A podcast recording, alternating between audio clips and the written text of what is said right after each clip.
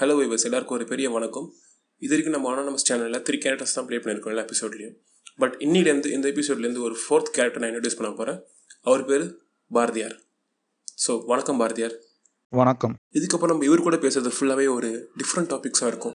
அரசியல் சமூகம் ரிலேட்டடான திங்ஸ் மட்டும்தான் இருக்கும் இதில். இன்றைக்கி நம்ம இந்த எபிசோடில் எதை பற்றி பார்க்க போகிறோன்னா ரீசெண்டாக நடந்த இந்தியா சைனா ப்ராப்ளம் பற்றியும் அப்புறம் இந்தியன் கவர்மெண்ட் பேன் பண்ண ஃபிஃப்டி நைன் ஆப்ஸ் பற்றி தான் பார்க்க போகிறோம் ஃபர்ஸ்ட் கொஸ்டின் என்னென்னு பார்ப்போம். கடந்த சில வருஷமாக இந்தியாவுக்கும் சைனாக்கும் நிறைய பிரச்சனை போயிட்டு இருக்கு.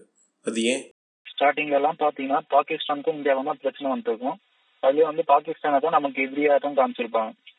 எதிரியா காமிக்கிறாங்கன்னா என்னன்னா நம்ம பாக்குற படத்துலயும் சரி பாகிஸ்தானால வந்து ஒரு தீவிரவாதியா காமிப்பாங்க. இல்ல வந்து நியூஸ்லயும் சரி பாகிஸ்தானால தான் தப்பு இருக்கிற மாதிரி காமிப்பாங்க. பாகிஸ்தான் மேலேயும் தப்பு இருந்தாலும் சரி அது பாகிஸ்தானால தான் தப்புன்னு காமிப்பாங்க.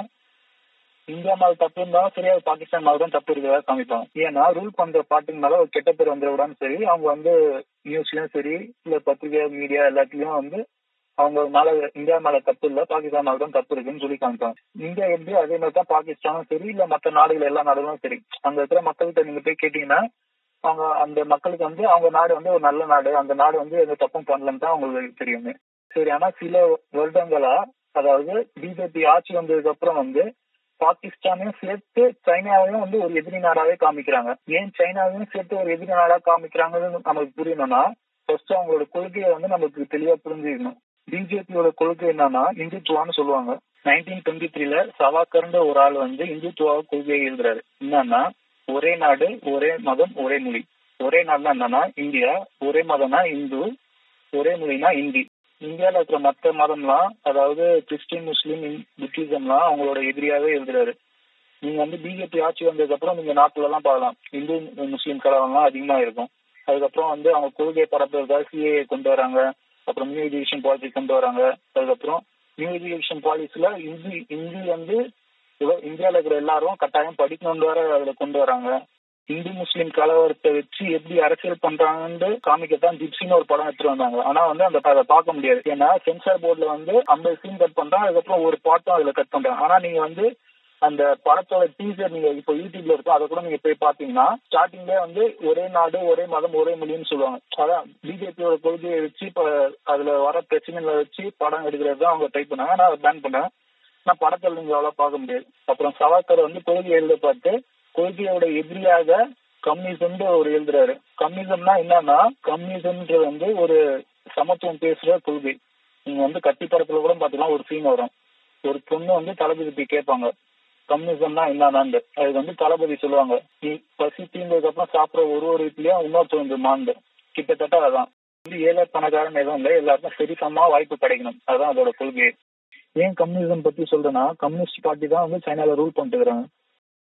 போன வருஷம் புல்வாமா அட்டாக்கு கூட எடுத்துப்போம் ஒரு பாம்பு இடிச்சு காஷ்மீர்ல கரெக்டா எலெக்ஷன் டைம்ல அதுவும் எப்படின்னா முன்னூறு கிலோ பாம்பு யாருக்கும் தெரியாம ஒரு வண்டியில பல சோல்ஜர்ஸ கடந்து பல செக் போஸ்ட கடந்து அது யார் பண்ணான்னு கேட்டா அது வந்து ஒரு இஸ்லாம டெரரிஸ்ட் பண்ணாங்க இல்ல காஷ்மீர் பண்ணான்னு சொல்றாங்க. பாம்பு வந்து பார்டர்ல இருந்து தூக்கி போட்டா சரி ஒத்துக்கலாம். சரி பாகிஸ்தான்ல இருந்து பண்ணாங்க இல்ல ஹெலிகாப்டர்ல இருந்து போட்டாங்க இல்ல ஏரோப்ளேன்ல இருந்து போட்டாங்க சொன்னாலும் நம்பிடலாம். ஆனா அந்த டைம்ல வந்து பிஜேபி வந்து பயங்கரமா தேரம் பண்றாங்க. அதுக்கப்புறம் திருப்பி பிஜேபியே ஜெயிக்கிறாங்க. இப்போ கூட ரீசெண்டா சைனா பார்டர் பிரச்சனையில கூட இருபது சோல்ஜர்ஸ் கரெக்டா பீகார் எலெக்ஷன் டைம்ல அந்த இருபது சோல்ஜர்ஸ்ல நிறைய பீகார் சோல்ஜர்ஸ் சாவுறாங்க. இது வந்து ஜி சம்பத் ட்விட்டர்ல வந்து பதிவு பண்ண ஜி சம்பத் யாருன்னா த இந்து நியூஸ் பேப்பரோட சோசியல் அஃபேர் எடிட்டர் அவர் வந்து ட்விட்டர்ல வந்து இதெல்லாம் சொல்றாரு. ஏன் வந்து எலெக்ஷன் டைம்ல தான் வந்து அதுவும் பீகார் எலெக்ஷன் டைம்ல பீகார் சோல்ஜர்ஸ் ஏன் சாகணும்னு அப்படின்னு வந்து ட்விட்டர்ல வந்து பதிவு பண்றாரு. அதுக்கப்புறம் இதை இதை சுத்தி நிறைய கேள்விகளும் நிறைய பேர் வந்து கேக்குறாங்க. ஏன் வந்து அந்த பார்டர் பார்டர்ல வந்து சைனா சோல்ஜர்ஸ் மீட் பண்ணப்போ ஏன் அவங்ககிட்ட கன் இல்ல? இந்த மாதிரி நிறைய கேள்விகளும் வருது. இதான் பொதுவா இதுக்கு பின்னாடி இருக்கிற அரசியல். அடுத்த கேள்வி. இந்தியாவில் இந்தியன் கவர்மெண்ட் வந்து சைனீஸ் ஆப்ஸ் அதாவது ஃபிஃப்டி நைன் ஆப்ஸை வந்து பேன் பண்ணியிருக்காங்க. ஃபார் செக்யூரிட்டி ரீசன் சொல்லிட்டு. அது ஏன்?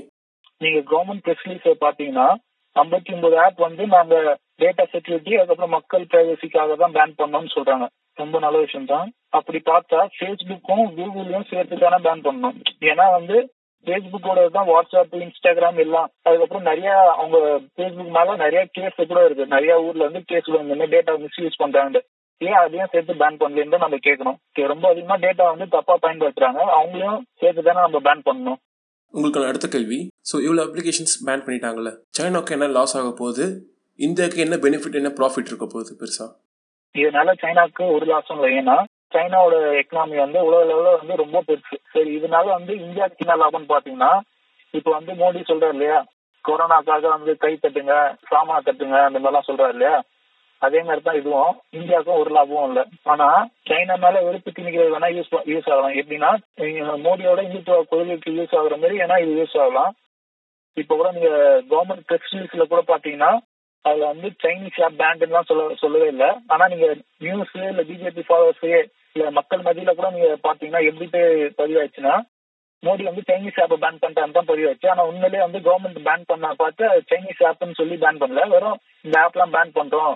ஏன்னா வந்து இதெல்லாம் செக்யூரிட்டிக்கு வந்து தப்பா டேட்டா செக்யூரிட்டிக்காக பேன் பண்றோம் பிரைவசிக்காக பேன் பண்ணணும்னு சொல்லி தான் பேன் பண்ணாங்க. அடுத்த கேள்வி. பாய்காட் ஆஃப் சைனா ப்ராடக்ட்னு சொல்லிட்டு ஒரு ரூமர் வந்து வயர்லெஸ் ஸ்ப்ரெட் ஆகிட்டு இருக்கு. அந்த ரூமர் உண்மையாயிடுச்சுன்னா என்ன ஆகும்? அதுக்கு வாய்ப்பு இல்லை ஏன்னா வந்து உலகத்துல இருக்கிற பல கம்பெனி பல நாடு வந்து சைனா சைனாவை டிபெண்ட் பண்ணி தான் இருக்கு.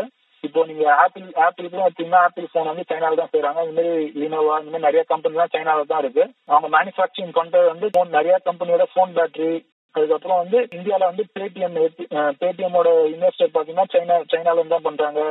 ஜொமேட்டோ ஸ்விக்கி அப்புறம் நிறைய ஸ்டார்ட் அப் கிட்டத்தட்ட ஒரு பில்லியன் டாலர்ஸ் கிட்ட வந்து ஸ்டார்ட் அப் வந்து சைனாலேருந்து இங்க இன்வெஸ்ட் பண்ணிக்கிறாங்க. இதனால வந்து சைனீஸ் ப்ராடக்ட இல்ல சைனா வந்து கம்ப்ளீட்டா பேன் பண்ற இருக்கிறது வாய்ப்பு இல்லை.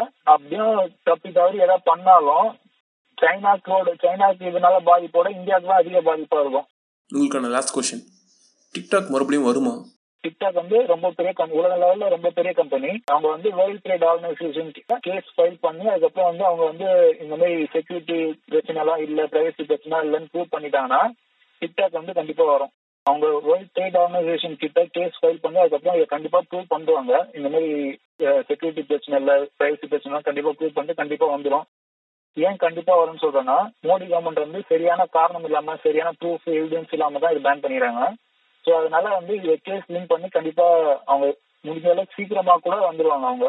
திருப்பி டிக்டாக் வந்து சீக்கிரம் வந்துடும் சரி அதான் வந்துடும்ல அப்படியே நான் இவ்வளவு விஷயம் சொல்றேன்னா இதே இதே மாதிரி வந்து ஃபியூச்சர்ல ஒரு விஷயம் நடந்துச்சுன்னா நம்ம அந்த பிரச்சனையை வந்து எப்படி பார்க்கணுன்ற ரொம்ப முக்கியம்.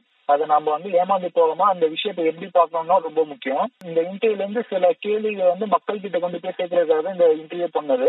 இந்த ஆப் பேன் பண்ணதுக்கு எந்த மாதிரி கிரிட்டீரியாவோ இல்ல மெட்ரிக்ஸோ எதோ வச்சு இந்த ஆப் எல்லாம் பேன் பண்ணாங்கன்ற சரியான காரணம் வந்து நம்ம கேட்கணும். சரியான காரணம் என்னன்னு நம்ம கேட்கணும். சரி செக்யூரிட்டி பிரைவசி ரீசனுக்காக தான் பேன் பண்ணீங்கன்னா அப்புறம் ஏன் ஃபேஸ்புக் இதெல்லாம் பேன் பண்ணல? இதுன்னு கேட்கணும். இந்த மூணு கேள்வியும் வந்து நம்ம மக்கள்கிட்ட கொண்டு போய் சேர்க்கணும். இது இந்த கேள்வியெல்லாம் உங்களுக்கு நியாயமா பட்டுச்சுன்னா நீங்க வந்து சோசியல் மீடியால வந்து இந்த கேள்வி வந்து உங்களுக்கு எந்த கேள்வி நியாயமா படுதோ அதை வந்து நீங்க போஸ்ட் பண்ணுங்க. இல்லைன்னா இந்த இந்த வீடியோவை நீங்க ஷேர் பண்றதுனா பண்ணுங்க. அதுக்கப்புறம் உங்க நீங்க டிக்டாக் யூசர் இல்ல உங்க நண்பர்கள் டிக்டாக் யூசரா இருந்தாங்கன்னா அவங்ககிட்ட சொல்லுங்க. காலப்படாத சீக்கிரம் டிக்டாக் திருப்பி வந்துடும் thank you Bharathiyar. I hope இந்த வீடியோ பார்த்தவங்க எல்லாருக்குமே வந்து ஒரு நியூ இன்ஃபர்மேஷன் கிடச்சிருக்குன்னு கண்டிப்பாக நினைக்கிறேன். அது மட்டும் இல்லாமல் உங்களுக்கு என்ன விஷயம் பேசணும்னு தோணுதோ அதை கமெண்ட் செக்ஷனில் லீவ் பண்ணுங்கள் நாங்கள் கண்டிப்பாக அதை பற்றி பேசுவோம் நெக்ஸ்ட் எபிசோட்லேருந்து நன்றி.